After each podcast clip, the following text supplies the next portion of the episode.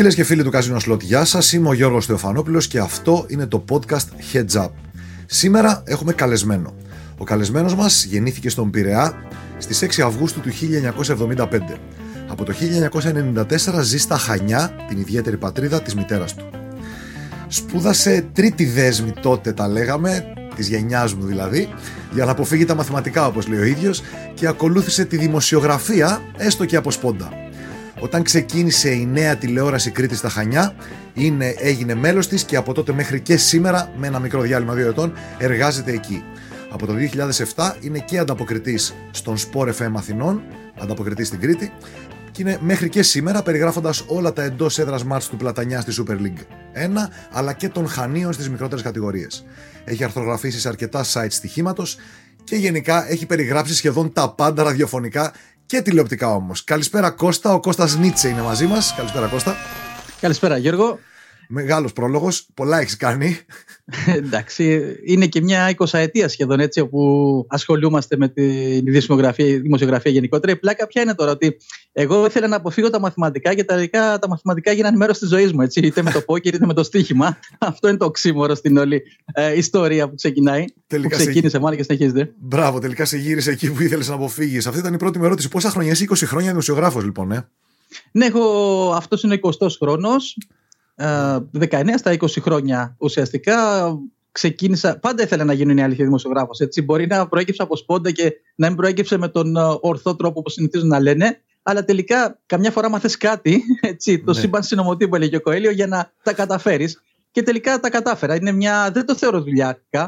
Ε, το θεωρώ τρόπο ζωής γενικότερα. Και αν το βλέπει κάποιος ως δουλειά, δεν θα τα καταφέρει. Γιατί είναι σίγουρο. Έτσι. Είναι πάρα πολλές οι ώρες ε, τις οποίες παταλάει κάποιος για να μπορέσει να τα απεξέλθει καταλαβαίνεις και εσύ ότι η ιδιοσιογραφία έχει αλλάξει πάρα πολύ. Δεν είναι όπως παλιά που περιμέναμε μια εφημερίδα για να μάθουμε τα χθεσινά νέα. Τώρα ναι. πλέον η ταχύτητα με την οποία κυκλοφορεί η πληροφορία είναι απειροελάχιστη. Έτσι. Δηλαδή χρειάζεται μόνο σε ένα-δύο δευτερόλεπτα για να μπορέσεις να την έχεις μπροστά σου. Είναι τόσο γρήγορο πλέον το σύστημα. Είναι, είναι πολύ γρήγορο. Έχει αλλάξει αρκετά η δημοσιογραφία και αυτό που λες χρειάζεται να το κάνεις σαν, σαν ε, μέρος της ζωής σου ουσιαστικά, να σε ενδιαφέρει να τα μάθει από όλα αυτά από ό,τι καταλαβαίνω. Γιατί εγώ, δημοσιογράφος, ακουμπάω λίγο στη δημοσιογραφία, αλλά όχι τόσο σε εσύ. Ε, Παίζεις και στοίχημα όμως και γι' αυτό είσαι και εδώ και έχουμε και σχέσεις. Ε, γνωρίζω τον Κώστα επειδή όταν έκανε τις εκπομπές στο Sport FM Χανίων ε, πήγαινα κάποιες φορές εμφανιζόμουν ως καλεσμένος ραδιοφωνικά από μακριά από την Αθήνα και μιλούσαμε για πόκερ. Για πες μας λοιπόν για τη σχέση σου με το πόκερ και αργότερα θα φτάσουμε στο στοίχημα. Αλλά πες μας για τη σχέση σου με το πόκερ πρώτα. Λοιπόν, το πόκερ. Ε, το πόκερ ξεκίνησε όπως ξεκινάει πάντα παίζοντας, ε, χαζολογώντας, έτσι αν μου επιτρέπετε η έκφραση, ε, στο ίντερνετ. Η πρώτη επαφή ήταν αυτή, μου άρεσε πάρα πολύ, είναι η αλήθεια. Και από εκεί και πέρα το εξελίξαμε. το ίντερνετ βέβαια βοήθησε πάρα πολύ, αλλά εμείς παίζαμε πάρα πολύ και σπίτι μου ε, υπήρχε μια παρέα, ένα σταθερό παρεάκι, το οποίο ήταν και φοιτητές, που εντάξει, φοιτητές καταλαβαίνεις πάντα έχουν περισσότερο χρόνο από όλους τους υπόλοιπους, ναι. αλλά και φίλοι δικοί μου όπου ε, σε πληροφορώ ειδικά καλοκαίρια, επειδή είμαστε και στην Κρήτη και ο καιρός ευνοεί, καθόμασταν έξω στη βεράντα και έβγαινε ο ήλιος. Για να καταλάβεις. Το πρωί. Το πρωί, ναι, ναι, το πρωί. Ναι. Δηλαδή, μαζευόμασταν 10 το βράδυ και έβγαινε ο ήλιος το πρωί. Το διασκεδάζαμε, είναι η αλήθεια. Μην φανταστείς τώρα τρελά πόσα. Δεν μιλάμε τώρα για τζόγο, έτσι να μας κλείσουν φυλακή και όλα αυτά. ναι. Με μάρκες, τουρνουαδάκια, αυτά που χαζολογούσαμε τότε. Δεν ξέρω. Ε, θυμάσαι ότι είχαμε βρεθεί και σε κάποια πλατφόρμα ελληνική ε, οι δυο μας ε, όσον αφορά τουλάχιστον ε, το πόκερ. Ναι, ναι. Και μέσα από όλα αυτά ε, είχαμε κάνει μια-δυο μια, μια μικρές επιτυχιούλες. Οπότε ξέρεις, αυτό σου δίνει και τροφή, σου δίνει και λίγο. Δεν θα πω βεζίνη, είναι ακριβή βεζίνη τη σήμερα ημέρα. σου, σου, δίνει ένα, σου δίνει ένα boost. Ε, και το κάνουμε μέχρι και σήμερα. Δηλαδή, έτσι, ασχολούμαι με το πόκερ, όχι επαγγελματικά βέβαια, έτσι, γιατί ε, φαντάζομαι, φαντάζομαι, το ξέρεις καλύτερα από μένα. Ναι. Ε, για να παίξει κάποιος πόκερ θέλει χρόνο. Είναι πολύ σημαντικό και υπομονή. Ναι, Δυστυχώς, ναι. Δυστυχώς ε, με τη δουλειά που κάνω εγώ δεν έχω τόσο πολύ χρόνο, όμως ε, τα βραδάκια και για χαλάρωμα έτσι, περισσότερο ε, μας κόψανε και κάποια game τα οποία βρισκόμασταν και μαζί ούτως ναι. ή άλλως στο τελευταίο διάστημα. Που ήταν, είναι χαλαρωτικό, είναι αγχολητικό για την ακρίβεια. Δεν το βλέπω, το βλέπω περισσότερο σαν αγχολητικό. Εντάξει, είχαμε και κάποιες μικρές επιτυχίες με κρίματα. Δεν μην τρελαθούμε τώρα έτσι. Λίγα πράγματα. Αλλά γενικότερα φαντάζομαι ότι το πόκερ είναι μέσα στη ζωή μου και είχαμε μια εφταετία γεμάτη για να καταλάβεις ναι, ναι. που παίζαμε πόκερ.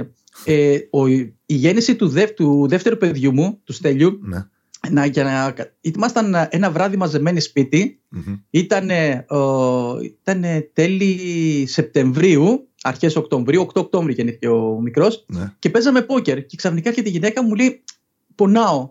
και ξαφνικά βλέπεις 7 άτομα στο σαλόνι όπως ήμασταν. Αγάλματα. καλό. Έτσι είχαν πάθει σοκ. Γιατί οι τρεις από αυτούς ήταν φοιτητές, οπότε η ηλικία ήταν μικρή, δεν πήγαινε το μυαλό τους. Ναι. Εγώ στα 33 μου τότε. Λοιπόν, οπότε ε, βλέπεις 7 άτομα να έχουν κοκαλώσει. Τι κάνουμε τώρα, τι γίνεται; δεν ξέρω τι να κάνουν. ναι, δεν ξέρω τι να κάνουν. Μαζέψαμε τις μάρκες, ε, μάλιστα Ακόμα μου λέει την ιστορία ένα παιδί ότι εγώ είχα άσους λέει τότε. Του θα του ξαναδώσουμε. Τι να κάνω. δεν είχε ξαναπιάσει άσους στη ζωή του από ό,τι μας έλεγε. Αλήθεια ψέματα δεν ξέρω. Ε, και έτσι μου λες ήρθε και το δεύτερο παιδί ο Στέλιος, ο οποίος ήρθε μια βραδιά που πέσαμε πόκερ τελικά και πήγαμε στο νοσοκομείο μετά από κάμια εβδομάδα γέννηση γυναίκα. Οπότε ήταν αρχές Οκτωβρίου περίπου. Έπρεπε να τον βαφτίσει ε, αυτός με τους άσους. Έπρεπε να γίνει νονός. Το, ναι, έπρεπε κανονικά έπρεπε να γίνει νονός. Και δεν ξέρω τώρα αν φταίει αυτό, αλλά και τώρα που είναι στα 14, τον βλέπω πολλέ φορέ μου λέει: Βάζουμε στοίχημα. Βάζουμε στοίχημα. του λέω: Μη μάθει και το πόκερ, καταστραφήκαμε. Πάντως αυτή, με το αυτή είναι κατά τη γνώμη μου η πιο υγιής αντιμετώπιση του παιχνιδιού. Το να το βλέπεις χαλαρωτικά, σαν διασκέδαση, σαν περνάω λίγο καλά παίζοντας πόκερ. Γιατί βλέπω πάρα πολλούς νέους παίχτες που μπαίνουν στο πόκερ με ένα στόχο. Πάω να βγάλω λεφτά, πάω να κερδίσω. Ναι, μπορεί και να φτάσεις κάποτε να κερδίσεις χρήματα. Αλλά αν δεν ξεκινήσεις πάω να διασκεδάσω ή πάω να μάθω αυτό το παιχνίδι γιατί έχει ενδιαφέρον, δεν, δεν νομίζω ότι είναι υγιής αντιμετώπιση. Η σωστή είναι αυτή που λες εσύ. Γυρνάω, χαλαρώνω, ανοίγω μέσα στα πλαίσια των χρημάτων που έχω για τη διασκέδασή μου. Και αν έρθει ένα καλό σκόρ, ένα καλό ταμείο, όλα καλά.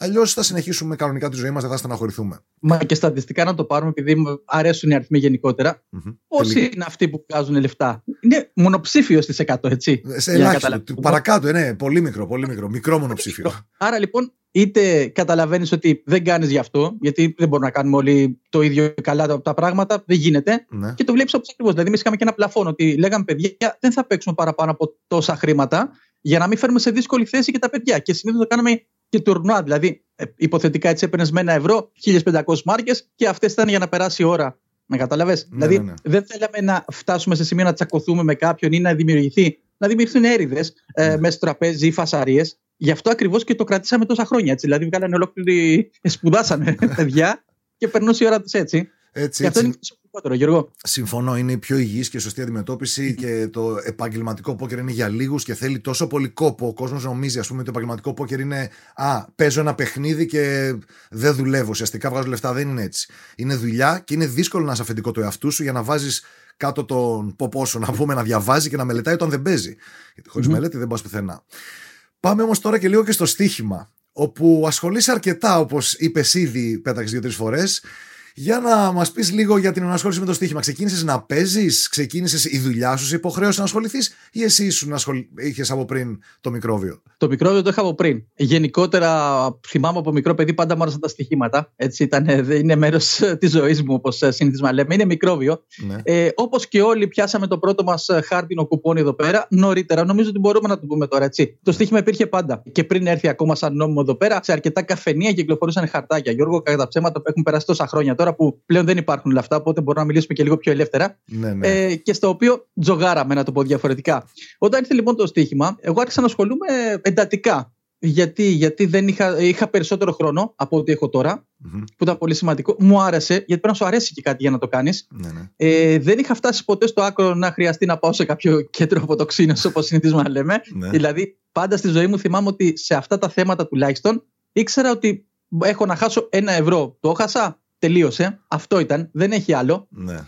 Και επειδή έφυγα και μικρός από το σπίτι μου, ε, έπρεπε να μάθω να κάνω καλό κουμάντο, που ήταν πολύ σημαντικό. Διαχείριση, έμαθε διαχείριση. Η ζωή σε έμαθε διαχείριση. Η ζωή, η ζωή, αναγκαστικά, ναι. ναι. Γιατί δεν σου κρύβω ότι υπήρχε στο ξεκίνημά μου και εγώ δεν είχα καλή διαχείριση. Δηλαδή, μέχρι να πάρω κάποια λεφτά, μπορεί να είχα και μια εβδομάδα να την περάσω ε, με δραχμές τότε, έτσι ήταν. Ναι, ναι. Και κάποια στιγμή τα έβαλα κάτω πολύ σύντομα, δόξα τω Θεώ, και κατάλαβα ότι θα πρέπει να υπάρχει μια διαχείριση σε όλα ό,τι κάνουμε, είτε αυτό λέγεται στοίχημα, είτε λέγεται ζωή. Στο στοίχημα λοιπόν ξεκίνησα, μου άρεσε πάρα πολύ, ασχολούμουν και όπως και όλα τα παιδιά με το που τελείωσε το στρατό, ε, ασχολήθηκα με μαγαζιά εστίασης. Είχα και ένα μαγαζί στο λιμάνι, μικρός. Ε, είχα ξεκινήσει δηλαδή από μικρός επιχειρηματικές καταστάσεις ναι. μέσα στο λιμάνι. Κάποια στιγμή, όπως καταλαβαίνεις, επειδή η διαχείριση εκεί δεν ήταν σωστή, ήμουν 19 χρονών, γι' αυτό σου λέω βάζεις μυαλό μέσα από τη ζωή. Ναι. Ε, το καλοκαίρι πάρα πολύ ωραία, πολλά λεφτά τότε, πάρα πολλά λεφτά.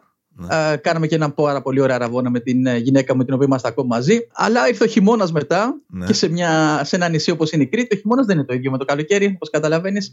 Οπότε επέστρεψα έχοντας την εμπειρία σε μαγαζιά εστίασης.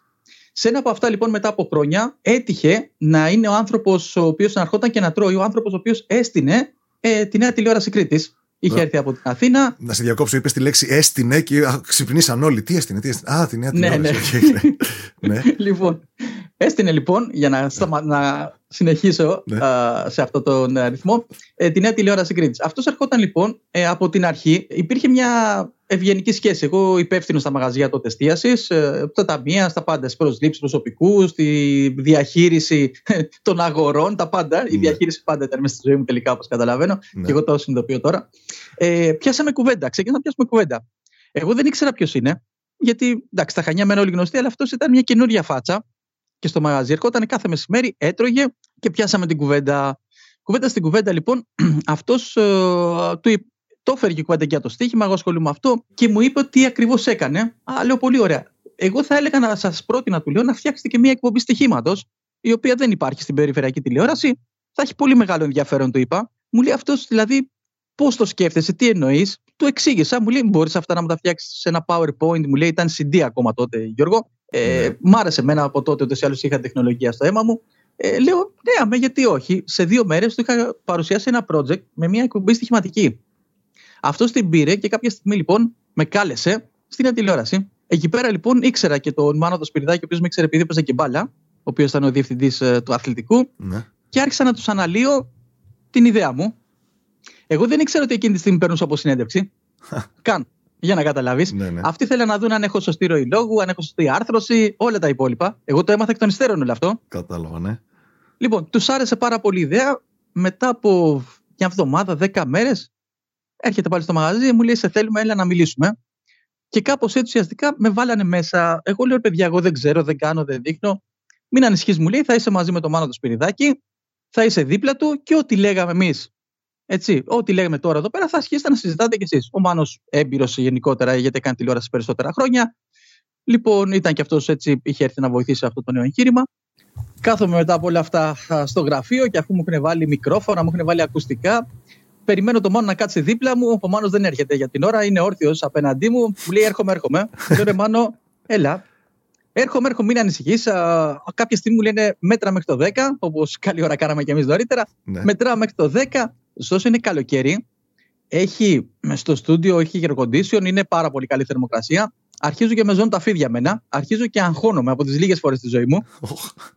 Ναι, είμαστε έτοιμοι, έχουν ανάψει φώτα, έχουν έρθει οι οπερατέρα απέναντι, κάθονται. Μάνο, θα έρθεις να του φωνάζω εγώ; Ε, ξεκινάμε, ξεκίνασε και έρχομαι εγώ. Και εκείνη τη στιγμή λοιπόν με πιάνει ένα σοκ. Μου λένε 3-2-1 αέρα. και βγαίνουμε αέρα, κοντοστέκομαι για λίγο και ξεκινάω και αρχίζω και μιλάω. Δεν θυμάμαι ακόμα τι έλεγα. Ε, η αλήθεια είναι αυτή. Να είμαι να έχω υδρώσει το πρώτο ημίωρο. Μιλάμε ένα απίστευτο. Ενώ έκανε, ήταν 10 βαθμοί στο στούντιο. Μιλάμε για κρύο, όχι αστεία στην αρχή. Όπω το νιώθω κάποια το ναι, κάποια στιγμή λοιπόν έχουμε την uh, Ειρήνη, η οποία είναι ακόμη στο κανάλι εδώ. Η Ειρήνη, αν θα τα ακούσει, φαντάζομαι ότι θα θυμηθεί ευχάριστα. Και αρχίζει και με πειράζει από το ακουστικό. Και να μου λέει, Αχ, και τι ωραία τα πας. Αχ, και πόσο ωραία τα λες. λοιπόν, δεν με φτάνει λοιπόν όλα τα υπόλοιπα.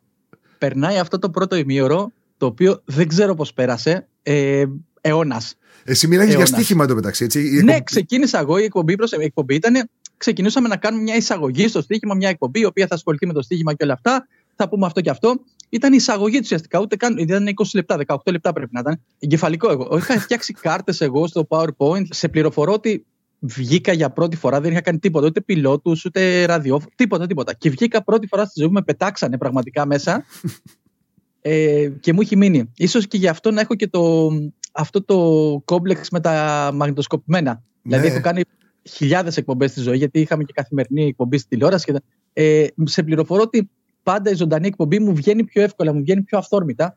Από την άποψη ότι ίσως να έχω και την ε, άνεση ότι άμα κάνω κάτι, OK, θα το κόψουμε, θα το φτιάξουμε. Και κάνω ναι. περισσότερα λάθη έτσι. Ενώ στο ζωντανό, ναι. ίσως να είμαι πιο συγκεντρωμένος, ότι αυτό θα πω και τέλος. Έτσι ξεκίνησε λοιπόν, ήταν και το γύρο 2004 τότε. Οπότε μια καινούρια στοιχηματική εκπομπή, Γιώργο, ναι. ε, σε περιφερειακή τηλεόραση, κάτι πρωτόγνωρο, τελείως διαφορετικό και με το τότε το στοίχημα να έχει τρομερή άνθηση. Γενικότερα, όπως τα και όπου βρεθείς, μιλούσαν για στοίχημα τότε. Ήταν η ναι. πρώτη πενταετία ουσιαστικά. Οπότε να, όλοι να, μπαίνανε. Να πούμε εδώ ότι αυτή λοιπόν η εκπομπή που ξεκίνησε το 2004, στοιχηματική εκπομπή σε επαρχιακή τηλεόραση το 2004. Ήταν η πρώτη, ε, πρώτη τηλεοπτική εκπομπή για στοίχημα σε επαρχιακή τηλεόραση. Υπήρχαν κάποια εδώ στην Αθήνα, κάποια κανάλια που βγάζανε στοιχηματικές εκπομπές, αλλά εσύ έκανες την πρώτη στοιχηματική εκπομπή στην επαρχιακή τηλεόραση, σωστά; Ναι, ναι, ήταν κάτι πρωτόγνωρο γενικότερα ε, και ακόμη και με την τότε εποχή με τα γραφικά να φτιάξεις κάρτες, να φτιάξεις αποδόσεις, να φτιάξεις πράγματα. Και ευτυχώς μάλιστα πολύ σύντομα μας στήριξαν. Ε, μας στήριξε και μια στοιχηματική εταιρεία τότε. Πάρα πολύ καλό αυτό γιατί καταλαβαίνεις ότι όταν έχεις χορηγούς ε, μπορείς και κάνεις πράγματα. Ναι, ναι, ναι. Ε, έτσι ξεκίνησε όλο αυτό και γιγαντώθηκε πάρα πολύ. Στην αρχή ε, κάναμε μια εκπομπή η οποία ήταν ε, Παρασκευή απόγευμα έβγαινε ναι. σε πολύ καλή ώρα, έτσι leading δελτίου για να καταλάβεις και κάναμε και μία ζωντανή μία ώρα, δηλαδή ήταν μία μισή ώρα την Παρασκευή και μία ώρα την Κυριακή. Ναι. Το μεσημέρι πριν από τους αγώνες, μία-δύο mm-hmm. πιο συγκεκριμένα, από τη μία το μεσημέρι μέχρι τις δύο. Όλο αυτό το πράγμα πήρε τεράστιες διαστάσεις εδώ πέρα. Ε, ακολούθησε και το ραδιόφωνο στη συνέχεια, το οποίο στην αρχή έβγαινε ο Μάνος Πυρτάκη, ο οποίος είχε τον Sport FM Χανίων εδώ πέρα, ναι. και έτσι έγινε και επαφή μου και με την Αθήνα. Εμείς το εξελίξαμε, δηλαδή, ναι, στην αρχή βγάζαμε κάποιες κάρτες, ναι. μετά όμω αποκτήσαμε και ανταποκριτές. Είχαμε τον Νίκο το Λαδερό από την Ιταλία, ο οποίος έβγαινε, ήταν εκπληκτικός. ε, και ο οποίος μας έδινε φοβερές και τρομερές αποδόσεις. Θυμάμαι ακόμη ένα παιχνίδι στο οποίο η Σαμπτόρη έπαιζε την ε, είσοδό της για να πάει στο, ε, στην Ευρώπη, στο Champions League τότε και μας είπε θα χάσει. 6-25 απόδοση. και λέγαμε εμείς, ε, τον εμπιστευόμουν με τυφλά μάτια, με τυφλά γενικότερα. Και βγήκε τότε. είχαμε τον Γρηγόρη τον Κίνη, ο οποίος είχε ένα site το οποίο είχα δουλέψει τότε εγώ, ήταν στην Νορβηγία. Mm-hmm. Είχαμε, ε, δηλαδή, και ήταν και σε ομάδα μέσα, για να καταλάβεις, στην Νορβηγία, ε, σαν ε, υπεύθυνος ε, τύπου, Έλληνας. Φοβερά πράγματα. ε, και μετά είχαμε τις επαφές και με την Αθήνα. Εγώ, όσο περνούσε ο καιρός, ε, η εκπομπή μεγάλωνε. Ε, ονόματα όπως είναι ο Τόλι ο Χριστοφοράκη τώρα που είναι στην κόσμο, ε, ο Γιώργος ο Δήμητσα, έχουμε βγάλει ε, τον Χρήστο Σωτηρακόπουλο, το, με τον οποίο έχουμε βγει αρκετές φορές ε, και τον ευχαριστώ και πάρα πολύ για όλα γενικότερα ε, ο Σωτήρης ο Κωνσταβάρας, ε, ο Μιχάλης ο Τσόχος, ε, ο Λάμπρος ο Καραγκάνης, ο ποιον να πρωτοθυμηθώ και ποιον θα ξεχάσω και κάποιος σίγουρα και ζητάω συγγνώμη εκ των προτέρων. Βγάζαμε λοιπόν ε, ονόματα γνωστά. Και αυτό, όπως καταλαβαίνεις, σε μια επαρχιακή τηλεόραση μετρούσε πάρα πολύ. Αυτό λοιπόν είναι στην αρχή. Είμαστε στην αρχή και έχουμε φτάσει, έχεις προχωρήσει στο πόσο είχατε και καλεσμένους σημαντικούς. Αλλά ναι. θέλω να πω, θέλω να κρατήσουμε λίγο στην αρχή που ήσασταν στην Κρήτη, σε ένα που ο Τζόγος είναι μεν, ε, όπως μου έχεις πει εσύ συγκεκριμένα, δεύτερη φύση του κόσμου εκεί, αλλά ταυτόχρονα είναι και λίγο ταμπού ο τζόγος. Γιατί θυμάμαι, έχω και εγώ συγγενεί στην Κρήτη, στο Ρέθινο συγκεκριμένα, και θυμάμαι ότι όταν συζητούσαμε την ιδέα του καζίνο στην Κρήτη, με στραβοκοιτούσαν γενικά. Λοιπόν, ε, εδώ πέρα αρχικά να πούμε στην Κρήτη, ε, αν κοιτάξει κάποιο στατιστικά, γίνονται περισσότερες συλλήψεις την εποχή ε, των Χριστουγέννων της Πρωτοχρονιάς, από μπαρμπουτάδικα, από διάφορες λέσχες οι οποίες στείνονται γενικότερα. Μπορεί να, να το λέμε ότι είναι ταμπού. Αυτό όμως δεν σημαίνει ότι δεν έχει πάρα πολύ κόσμο από πίσω ναι. και έχει πάρα πολύ κόσμο γενικότερα. Και όλο αυτό ήταν ε, πλέον με την νομιμοποίηση του στοιχήματος στην Ελλάδα. Ναι. Είχε περάσει ήδη μια πενταετία. Άρα λοιπόν καταλαβαίνεις ότι πλέον αρχίζαμε και δεν θεωρούσαμε το ότι είναι κάτι απαγορευμένο, να το πω διαφορετικά. Ναι. Ε, έβλεπε πάρα πολλοί κόσμος, ε, θυμάμαι ξέχαστα ότι ξεκινούσε και το στάδιο της αναγνωρισιμότητας πλέον μετά, γιατί η τηλεόραση, όπως καταλαβαίνεις, σε βοηθάει πάρα πολύ. Mm-hmm. Ε, αναγνωρισιμότητα, η οποία με βοήθησε και σε κάποιες στιγμές της ζωής μου που χρειάστηκα κάποια βοήθεια, χωρίς καν να ξέρω ότι αυτός που είχα απέναντί μου με είχε δει στην τηλεόραση, οπότε θα μπορούσε να με βοηθήσει. Ε, αυτή η αναγνωρισιμότητα, για παράδειγμα, χρειάστηκε κάποια στιγμή να ταξιδέψω. Ναι, ναι. Ε, έπρεπε να πάρω το καράβι το οποίο έφευγε 12 το βράδυ από εδώ πέρα. Ε, 10 ναι. και μισή εγώ ε, είχα χάσει τον πατέρα μου τότε, οπότε έπρεπε να τρέξω οπωσδήποτε. Είχα χάσει την ταυτότητά μου και τα παιδιά με εξυπηρέτησαν με κάποια χαρτιά τα οποία είχε και όταν έφυγα μου είπανε ε, να ξέρεις λέει μου έχεις δώσει λεφτά εσύ στο στοίχημα. Λέω εγώ. Ναι μου λέει και μου είπε κάποια περίπτωση τέλος πάντων που είχε ακολουθήσει κάποια πρόταση ναι. και στην Αθήνα κάποια στιγμή το ραδιόφωνο ε, κάποια στιγμή φωνάζει κάποιος, ε, ο Νίτσε είσαι; Γυρνάω. Αθήνα τώρα, έτσι. Αθήνα. Λέω ναι, μου λέει, σε ακούμε, σε ακούμε στις πόρε με τι περιγραφέ. Εγώ δεν μπορώ να την καταλάβω τη φωνή μου, αλλά μου έχουν πει είναι χαρακτηριστική φωνή. Ναι, είναι, είναι. είναι. Οπότε καταλαβαίνεις ότι ε, το στοίχημα, οι εκπομπές όλες αυτές με βοήθησαν και γενικότερα. Ανοίγουν πόρτες. Κακά τα ψέματα, μην κρυβόμαστε. Στην Ελλάδα βρισκόμαστε. Με τη δημοσιότητα. Αυτό λοιπόν, που είχε, ναι, ναι. αυτό λοιπόν είχε βοηθήσει. Ναι. Και είχα κάνει κάποιους αρκετούς. Με έπαιρνε τηλέφωνο από ένα σημείο και μετά. Δηλαδή είχε βρει το τηλέφωνό μου και μου είχε παίζω μια τριάδα, παίζω μια τετράδα. Όλο αυτό τώρα, όπως καταλαβαίνεις, δημιουργεί όμως και ε, περισσότερο άγχος από την άποψη ότι δεν μπορεί να πηγαίνει στο ταμείο κάθε φορά. Αυτό θέλω να σε ρωτήσω. Θέλω να περάσουμε λοιπόν στο επόμενο κομμάτι του στυλ. OK, okay, ξεκίνησε η εκπομπή. Ε, στην αρχή λοιπόν οι αντιδράσεις όταν ξεκίνησε η εκπομπή και σε βλέπαν πρώτη φορά στην αρχή, έβγαινες έξω και τι σου λέγανε, Όχι, έμπλεξε με τον τζόγο, πρόσεχε ή. Πώς ήταν στην αρχή όταν ξεκίνησε, Γιατί είναι κάτι καινούριο στην τηλεόραση τότε. Κοίταξε, επειδή με αρκετά παιδιά μιλούσαμε ήδη εμείς, δηλαδή ερχόταν ακόμη και εκεί που δούλευα και συζητούσαμε για στοίχημα, το, ναι. είχαν, το θεωρούσαν δεδομένο ότι α, πολύ ωραία, ξέρω εγώ και πολύ καλό αυτό που κάνεις. Ναι. Κάποιοι άλλοι από την άλλη, ναι. ε, πάντα υπάρχουν αντιδράσεις, ε, ούτε σε μια κλειστή κοινωνία όπως είναι τα Χανιά, ε, το κοιτούσαν λίγο, πώς να το πω, ρε παιδί μου, ε, επιφυλακτικά. Σπρώχνεις τον κόσμο στον τζόγο αυτό και τι υπάρχει. Ναι. ναι. Λοιπόν, υπήρχε αυτό. Ναι. Ε, όταν προσπαθούσα να τους εξηγήσω, γιατί όταν λες κάτι, είναι μια πρόταση. Δεν, λες, δεν παίρνεις τον άλλο από το χεράκι, Γιώργο, να πεις πήγαινε παίξει αυτό. Ναι. Έτσι, υπάρχει. Του λες, εγώ βλέπω αυτό. Μπορεί να είναι λάθος. Μπορεί κάποιος άλλο το βλέπει. Γι' αυτό βγάζαμε και ανταποκριτές. Δεν μπορούμε να τα ξέρουμε όλα. Το ναι. καλό τότε ήταν ότι δεν ήταν τόσο πολλά πρωταθλήματα όπως είναι τώρα στο στοίχημα, ναι, στα δελτία. Ήταν, ήταν πολύ πιο μαζεμένο το κουπόνι του στοιχήματος και αυτό βοηθούσε πάρα πολύ. Να συγκεντρωθεί σε κάποιο πρωτάθλημα ή σε κάποιες λίγες. Ναι. Ναι, ναι, ναι. Ας πούμε, θυμάμαι ότι κάποια στιγμή με τον ε, Ξενοφώντα τον Ευαγγελάτο που ήταν το Λάμπρο τον Καραγκάνη, ήταν ο Άξιος Τσαπδαρά, ο Ηρακλής ο Αντίπας, ήμασταν στο Μπετόρα. Ένα site το οποίο υπήρχε τότε, ναι, το οποίο είχαν λάβει μόνο τη δεύτερη κατηγορία της Γαλλίας. Έγραφα Δευτέρα και Παρασκευή. Ναι, Μετά από δύο χρόνια εκεί πέρα, ήξερα τις ομάδες όπως ξέρουμε εδώ τις δικές μας.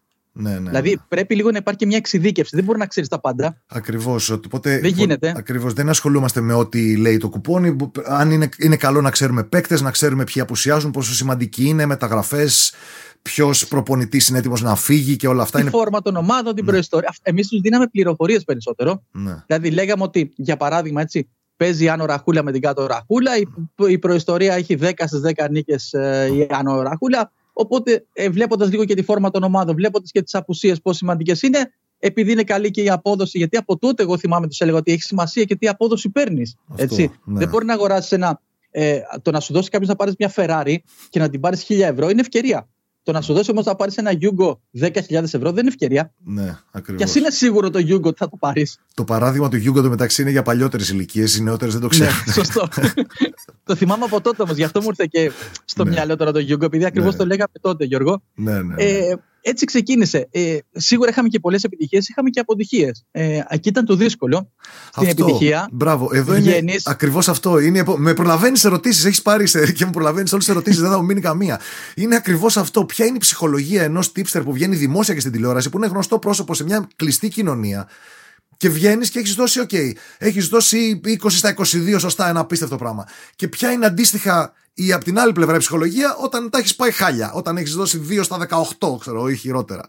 Τι αυτό γίνεται, τώρα... πώς το αντιμετωπίζεις αυτό; Αυτή είναι η δυσκολία της επαρχιακής τηλεόρασης. Δηλαδή, αν εγώ ήμουν στην Αθήνα για παράδειγμα ναι. και έδινα σημεία, ε, π.χ. Ε, από τον Κολονό θα πήγαινα στην Κυφυσιά, στην άλλη πλευρά, να πιω τον καφέ μου, δεν θα με ενοχλήσει κανείς. Ναι. Εδώ πέρα βρισκόμαστε τα ίδια και τα ίδια άτομα. Είναι το λιμάνι που θα πας, θα σε βρουν όλοι. Στο ναι. λιμάνι λοιπόν θα σταματήσουν και 15 άτομα. Ναι και πάντα στην επιτυχία. Είναι όλοι δίπλα σου, είσαι ο παιχταράς, είσαι ο γκουρού του στοιχήματος, είσαι εσύ κι άλλος κανένας. Στην αποτυχία είσαι ο γκουβάς κτλ. λοιπόν, έχουμε κάνει ένα απίστευτο σερί. Έχουμε πιάσει 24 στα 25 και έχουμε χάσει το 24, νομίζω 23 στα 24, κάπου τόσο πρέπει να ήταν. Πω, πω, πω, ναι, και μιλάμε τώρα με αποδόσεις όλες από 1,90 και πάνω. Μάλιστα. Ε, είχα εντρυφεί σε Αγγλία, δεύτερη κατηγορία και όλα αυτά πάρα πολύ. Ε, με αποδόσεις 1,90 και πάνω και χάσαμε μάλιστα ε, με ανατροπή χάσαμε το ένα. Αυτό μου είχε μείνει αξέγαστα. Oh. Όπως έχω χάσει και μεγάλα ποσά με φοβερές ιστορίες που ε, σίγουρα θέλουν πολύ περισσότερο χρόνο για να σου πω. Έχουμε χάσει με, όταν είχε πρωτοποιεί το goal goal, είχε κερδίσει η Μπαρσελόνα 7-0 και είχαμε ένα δελτίο με 10. Τζόκερ είχαμε παίξει τότε. Ναι. και χάσαμε την Μπαρσελόνα goal goal και διέβαλε 7-0. Δεν έφαγε ούτε ένα. Τέλος πάντων, αυτό είναι άλλο. Ξεκινάμε λοιπόν τότε. Σε βλέπει ο κόσμος στον δρόμο. Ναι. Ήταν λοιπόν αυτοί που είχαν βρει και το τηλέφωνό μου και με παίρνανε και σε Champions League αγώνες, με παίρνανε ε, γενικότερα, να τους πω προγνωστικά. Το κινητό σου, είχαν βρει το προσωπικό σου τηλέφωνο; ναι, ναι, ναι, ναι. Είχαν βρει τηλέφωνο και του σταθερό εδώ πέρα της ε, δουλειάς και το κινητό. Δύσκολο, δύσκολο επίπεδο μου ακούγεται. Για πες.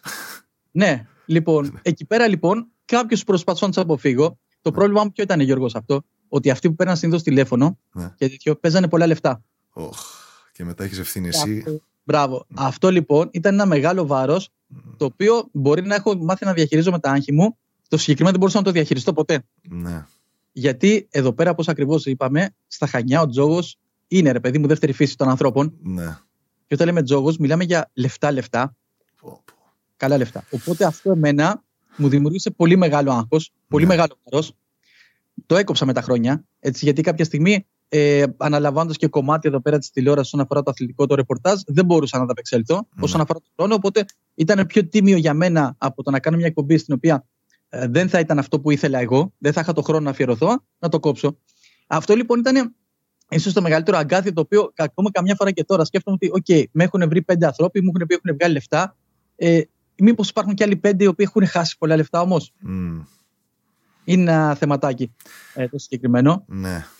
Πάντα το ίδιο, το σκέφτομαι και εγώ συνέχεια ότι σε αυτή τη δουλειά θα, κάποιοι άνθρωποι μπορούν να οδηγηθούν στον τζόγο, κάποιοι. και ναι. Πώς το είναι στατιστικά, οι περισσότεροι από αυτούς θα χάσουν. Οπότε το καλύτερο που μπορούμε να κάνουμε είναι να μιλάμε σωστά για τον τζόγο, σωστά για τα τυχερά παιχνίδια. Ότι είναι παιχνίδι διασκέδασης, ότι είναι παιχνίδι που ο διοργανωτής έχει το μαθηματικό πλεονέκτημα και ότι για να κερδίσεις, άμα μπαίνεις με στόχο το κέρδος, δεν πας καλά. Μπαίνεις με στόχο τη διασκέδαση γιατί γουστάρεις να το κάνεις αυτό.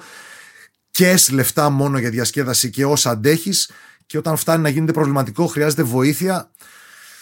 Και ναι, τουλάχιστον είναι... να μιλάμε, συγγνώμη, να, να το ολοκληρώσω αυτό, ότι μιλάμε για ναι, τη ναι. μαθηματική πλευρά του παιχνιδιού. Ότι τουλάχιστον κατα, να καταλάβουμε ότι υπάρχουν αριθμοί από πίσω. Δεν είναι κανείς πυθία να προβλέπει τα πάντα. Σίγουρα. Είναι, είναι θέμα απόδοσης. Και επειδή είμαστε και καχύποπτοι γενικότερα, σαν ναι, άνθρωποι, ναι, ναι. υπήρχαν και φωνές οι οποίες έλεγαν Α, τα λες επίτηδες για να χάνουμε, να κερδίζουν στοιχηματικές. Αυτό ήταν μια καραμέλα, ε, στην οποία όμως εμείς, ποια είναι η διαφορά τώρα; Εμείς, σαν κανάλι τότε, δεν πληρωνόμασταν με το affiliate το σύστημα. Α, από, το, από το πόσος κόσμος γράφεται; Όχι. Αυτό πρέπει να τους εξηγήσουμε. Ότι εμείς δεν πληρωνόμασταν από, το, από τα κέρδη της εταιρείας ανάλογα ναι. το ποιοι γράφουν και λεφτά. Ναι. Ήμασταν μια συμφωνία στην οποία πλήρωναν τότε οι στοιχηματικές εταιρείες ένα συγκεκριμένο ποσό κάθε μήνα για τη διαφήμιση του, γιατί επιτρεπόταν τότε. Κάποια στιγμή τα γνωρίζεις τώρα, δεν χρειάζεται ναι, να ναι, αναλύσουμε. Όπως ήταν κανονικά όλες τι διαφημίσεις Όπως ήταν διαφημίσεις, ναι. ναι. Άρα λοιπόν, εγώ δεν είχα όφελος. Εγώ ήθελα να κερδίζει ο κόσμος για να μπορεί να υπάρχει αυτή η εκπομπή. Ναι, ακριβώς αυτό δεν καταλαβαίνει καμιά φορά όλο. Αλλά είναι η καχυποψία και ψάχνεις να βρεις δικαιολογία γιατί χάνεις και κατηγορείς τους ναι. πάντες πολλές φορές. Αυτό με το, αυτά γινόταν με το στοίχημα τότε. Μετά ε, από κάποια χρόνια, κάποια στιγμή έκανα και ένα μικρό διάλειμμα από τηλεόραση. Είχα πάει και είχα κάνει τότε το 2008 μία πάλι εκπομπή στοιχήματος για το Euro. Mm-hmm. Ε, αυτές οι εκπομπές πάντα έχουν μεγάλη επιτυχία. Ε, γιατί; Γιατί είναι μικρές χρονικά, όπως είχαμε κάνει και εδώ πέρα με το Μουντιάλ της Ρωσίας ε, που πήγε πάρα πολύ καλά. Mm-hmm. Γιατί είναι μικρές χρονικά, ασχολείσαι μόνο με αυτό Γιώργο. Δηλαδή είναι ένα τουρνουά, οπότε λοιπόν θέλοντας και μη εστιάζεις τις ομάδες αυτές βλέπεις τα παιχνίδια, οπότε ναι. και στατιστικά έχεις καλύτερες προβλέψεις. Ναι, έχεις πιο... έχεις καλύτερη ναι, αίσθηση πιο... της κατάστασης των ομάδων, ναι. Τελειώνει λοιπόν όλο αυτό mm-hmm. και με το που τελειώνει όλο αυτό το... και επιστρέφω ξανά εγώ στην τηλεόραση, έρχεται με την εποχή που ο Πλατανιάς έπαιρνε την άνοδο στην ε, Super League 1. Mm-hmm. Εκεί λοιπόν μπαίνει το στοίχημα σε δεύτερη μοίρα για μένα. Σιγά σιγά. Ναι. Κάπου εκεί δηλαδή σταματάνε οι εκπομπές, οι στοιχηματικές. Α, έτσι Αλλά... σταμάτησε. Ε, επειδή άρχισε να ασχολείσαι πιο πολύ με τον Πλατανιά και να γίνει ο ανταποκριτής. Ε, ναι. Επειδή πλέον ακολουθούσαμε ένα Εμείς στην Κρήτη δεν είχαμε τότε κάποια ομάδα η οποία να ήταν σε επαγγελματικές κατηγορίες. Από εκείνο το σημείο και έπειτα όμως ναι. και τα τελευταία δύο χρόνια σιγά από το 10 και μετά άρχισαν οι ομάδες σιγά σιγά να απτύσσονται εδώ πέρα. Μάλιστα. Άρα λοιπόν ήταν μεγαλύτερος όγκος δουλειάς που είχαμε στην τηλεόραση. Δηλαδή χρειαζόταν ε, μεγαλύτερα ρεπορτάζ, ε, συχνότερα ρεπορτάζ για τις ομάδες, έπρεπε να τις ακολουθούμε. Άρα λοιπόν αυτό μας αφαίρεσε εμάς, συν ότι οι εταιρείες πλέον είχαν μπει στο σύστημα ότι δεν πληρώνουμε και πάμε στα affiliate ακόμη και ε, στην τηλεόραση. Κατάλαβα. Ε, είχε βγει και ο νόμος τότε ότι απαγορευόταν κάποια στιγμή οι διαφημίσεις στοιχηματικές. Και τώρα που επιτρέπονται με, πολλού περιορισμούς, με πολλούς περιορισμούς. Ακριβώς, ναι. Οπότε καταλαβαίνεις ότι όλο αυτό άρχισε να φθήνει σιγά σιγά. Ναι. Οικονομικά. Γιατί μην ξεχνάμε ότι είμαστε σε μια ιδιωτική τηλεόραση. Ναι, ναι, ναι. Άρα τα πάντα εξαρτώνται από το κέρδος. Αν κερδίζει η εκπομπή, όχι, ναι. Ναι. Από τη στιγμή λοιπόν που ε, τότε τα μεγάλα ποσά που ερχόταν ήταν από τις κλιματικές, οπότε και τα, σιγά σιγά όλο αυτό μετατοπίστηκε στο να υπάρχουν περισσότερες χορηγίες για μια ομάδα η οποία ανέβαινε Άρα λοιπόν το μεγαλύτερο βάρος δόθηκε μετά στις εκπομπές, τις ιδιοσιογραφικές, ε, όπως αυτή που κάνουμε τώρα, ε, σε ζωντανές εκπομπές με συνεντεύξεις. Ε, η ομάδα ήταν η πρώτη ομάδα στα Χανιά που ανέβηκε Super League 1. Άρα λοιπόν υπήρχε ένα τέτοιο τελείριο για να καταλάβεις. Συντικότερα με τα Χανιά. Οπότε κάπως έτσι άρχισε, α, είχαμε μια αλλαγή πλεύσης Βέβαια, ραδιοφωνικά η ναι. εκπομπή κράτησε πολλά χρόνια. Για δηλαδή, στοίχημα. Για στοίχημα, ναι. ναι, ναι. Είχε μπει σαν ένα κομμάτι, δηλαδή ένα αθλητικό μαγκαζίνο και είχε μπει ένα κομμάτι κάθε απόγευμα τότε, 5 με 6. Μιλούσαμε, ήταν 5-7 εκπομπή, 5 με 6 μιλούσαμε για στοίχημα. Μάλιστα. Οπότε Γιατί έχουμε... ήταν ναι. διαφορετικό τότε στο ραδιόφωνο, όπως καταλαβαίνεις. Δεν χρειαζόταν τόσο μεγάλο στήσιμο, τόσο μεγάλος χρόνος. Ναι, ναι, ναι. Γιατί η τηλεόραση είναι εικόνα. Είναι, είναι πολύ διαφορετικό και με το μακιγιάζ εγώ δεν την παλεύω καθόλου. Αλλά τέλος... ναι, ναι, άστο, άστο. Με πονεμένη ιστορία. ναι. Να σου πω. Ε, οπότε έχουμε φτάσει στο σήμερα λοιπόν. Και σήμερα τι ακριβώς κάνεις, τι, τι, ποια κομμάτια έχεις κρατήσει από αυτά στη ζωή σου, στη δουλειά σου; Πέρασαμε το κομμάτι ουσιαστικά μετά τον Πλατανιά, έτσι, που πέρασε μια δεκαετία στη Super League 1. Ε, τότε ε, και με το ράδιο είχαμε αναβαθμιστεί, δηλαδή στο Sport FM τις μεταδόσεις όλες του Πλατανιά. Mm-hmm. Ολυμπιακό, Παναθηναϊκό, Μάκη, τι έκανα εγώ. Ναι. Όλες. Δηλαδή. Θα σε ξέρω. Θεωρούσα. Προφα... Ε, εντάξει. από ό,τι λένε, ναι, εντάξει, ναι. αλλά. Ε, όλο αυτό το κομμάτι λοιπόν έφερε μια αλλαγή γενικότερα και επαγγελματική. Άρχισαμε λοιπόν με το που έφυγε ο Πλατανιάς και έκανε τον κύκλο του Super League 1, έχοντας την εμπειρία πλέον όλων των ετών, έχουμε ξεκινήσει και κάνουμε άλλα πράγματα. Δηλαδή, έχουμε ξεκινήσει και κάνουμε ε, ζωντανές μεταδόσεις πάρα πολλών και διαφορετικών αθλημάτων. Μάλιστα. Στην Τώρα, τηλεόραση. στην ε, νέα τηλεόραση Κρήτης; Στη νέα τηλεόραση Κρήτης. Mm-hmm. Α πούμε, ο Μαραθώνιος Κρήτης, ναι. τον έχουμε περιγράψει εμείς τρεις φορές που έχει γίνει ο μεγάλος Μαραθώνιος ε, της Κρήτης, αφιερωμένος στον Ειρηναίο Γαλανάκη. Διεθνής Είναι δικιά μας παραγωγή. Ναι, ναι, ναι. ναι. Ο α, ε, Μαρτολέτη, πώς τον λέγανε, κάπως έτσι λεγόταν, ο Αργεντίνος είχε πάρει το προτελευταίο με μεγάλη ε, μάχη με το Σιφάκι, το Μανώλη. Mm, ο ματιναδολόγο τρομερός. Λοιπόν, ε, κάναμε ε, διεθνεί Βενιζέλιου αγώνες κολύμβη. Έχουμε κάνει πάρα πολλά πράγματα εδώ πέρα. Ναι. Οπότε καταλαβαίνεις και ότι η τηλεόραση έχει αλλάξει λίγο το στυλ της. Πάρα πολλές διαδικτυακές μεταδόσεις. Ε, ακόμη και τώρα κάνουμε την παραγωγή στην Α1 μπάσκετ γυναικών που είναι ο Άχιαρ Plus, ο οποίος προκρίθηκε στο Final Four κυπέλου γυναικών. Ε, τοπικό έχουμε δώσει πάρα πολύ μεγάλη βάση. Τρίτη εθνική κατηγορία. Όλα αυτά μιλάμε τώρα με ζωντανές διαδικτυακές μεταδόσεις, συν όλα τα υπόλοιπα. Βλέπετε ότι έχει κοινό αυτά τα αθλήματα που δεν ναι. είναι τόσο δημοφιλή και αυτές οι διοργανώσεις έχουν κοινό και τα στηρίζετε τόσο καλά; Δηλαδή, καταρχήν, μπράβο σας που στηρίζετε κάτι που δεν είναι τόσο mainstream. Που δεν είναι μόνο Super League, που δεν είναι μόνο Α1, που δεν είναι τα κλασικά. Αλλά εσείς που το κάνετε, ρισκάρετε για να το κάνετε αυτό. Υπάρχει κοινό που ανταποκρίνεται σε αυτό το προϊόν; Θα σου πω. Ε, ήταν μια ιδέα ουσιαστικά η οποία ξεκινήσαμε ως εξής. OK, okay, μπάσκετ, ποδόσφαιρο. Εμείς δεν μπορούμε να πάμε στα πολύ μεγάλες, στις πολύ μεγάλες κατηγορίες, mm-hmm. γιατί εκεί όπως καταλαβαίνεις είναι άλλα τα ποσά, είναι άλλες συμφωνίες, είναι διαφορετικά.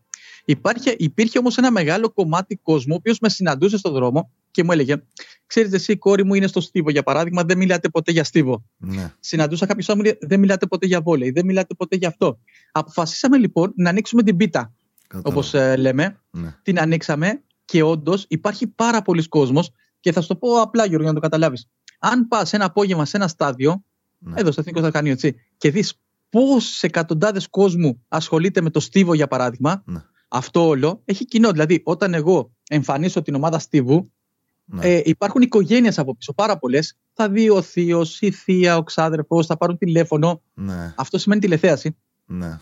Αυτό σημαίνει περισσότερο κόσμο και ανοίγουμε την πίτα και σε άλλους τομείς που βοηθάει και το marketing, όπως καταλαβαίνεις έτσι. Αυτό είναι ένας φαύλος κύκλος εδώ μεταξύ. Γιατί ναι, μεν εσύ το, το κάνεις και για την τηλεθέαση. Η τηλεθέαση φέρνει εκπομπή. Η εκπομπή δείχνει το άθλημα και τη διοργάνωση σε περισσότερο κόσμο.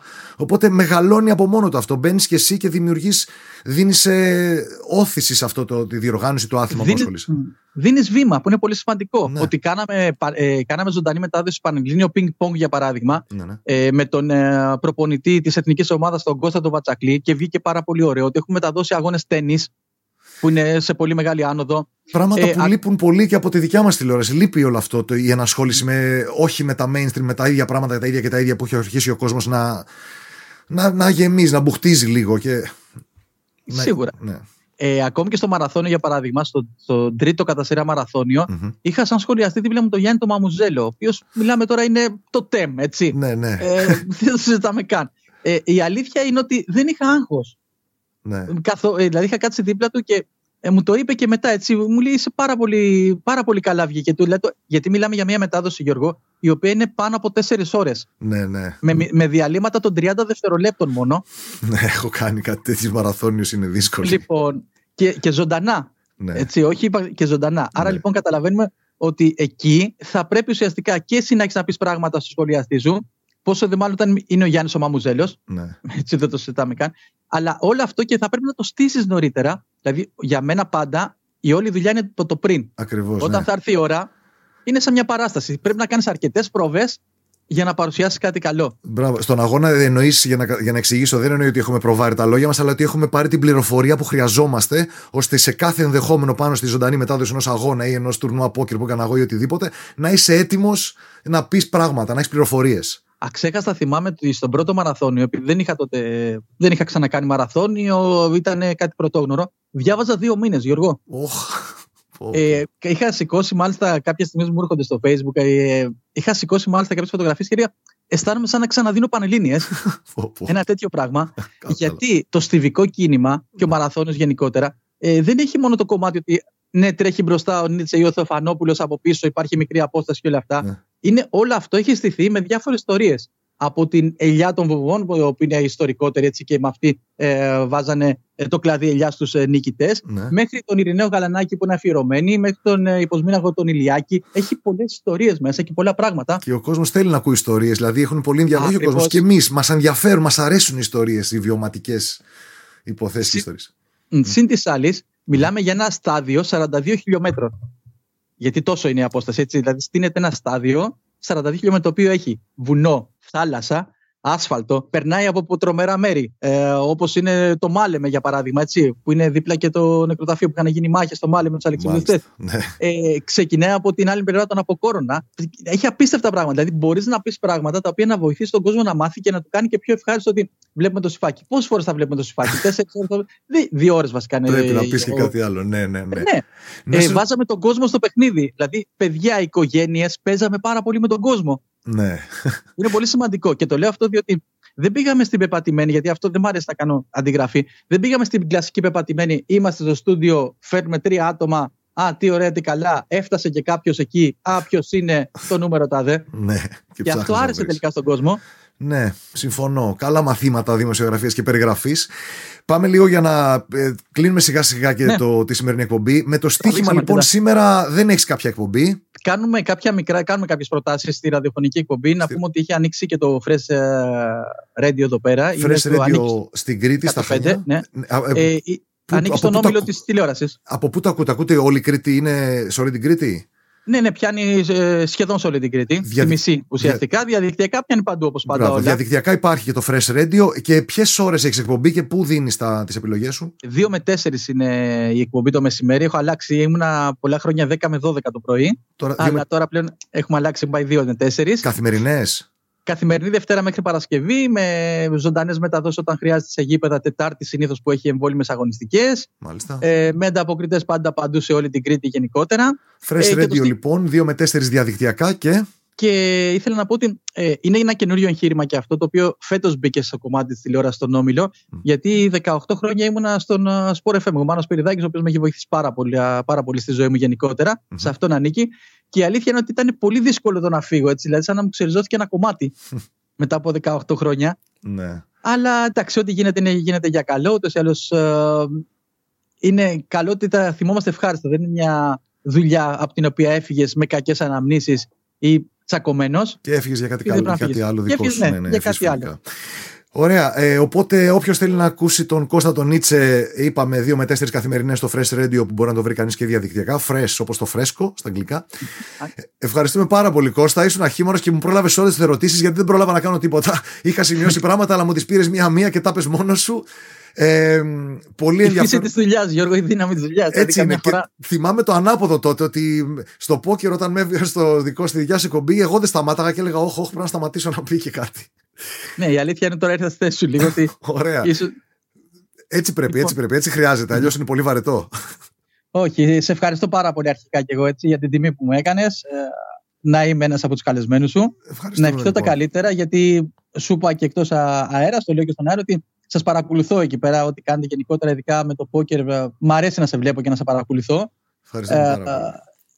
Και όπως είπαμε, έτσι, παίζουμε ό,τι έχουμε, ό,τι είναι να κάψουμε, όπως λες και εσύ. Ναι. Και είναι αγχολητικό. Έτσι, μην τρελαθούμε τελείως. Ε, όλο αυτό δεν είναι η ζωή μας η ίδια. Ακριβώς. Είναι μια διασκέδαση. Αν χάσεις, έχασες, το κλείνεις και τελειώνει και συνεχίζεις την κανονική σου ζωή που έχει Λοιπόν, ε, αυτά ήταν, αυτό ήταν και το σημερινό μας podcast, με, podcast, δεν κατάφερα να το πω σωστά, με τον Κώστα Νίτσε από τα Χανιά, με τόσο πολύ μεγάλο έργο και δημοσιογραφικά και στοιχηματικά. Ο πρώτος host επαρχιακής εκπομπής στην τηλεόραση για στοίχημα, νομίζω αυτός ήταν ο τίτλος του podcast, Κώστα. σε καλά. Θα το βρούμε κάπως, θα το προσαρμόσουμε. Αυτά λοιπόν, ευχαριστούμε που είχαμε την προσοχή σας και για αυτό το διάστημα. Να είστε καλά. Γεια σας.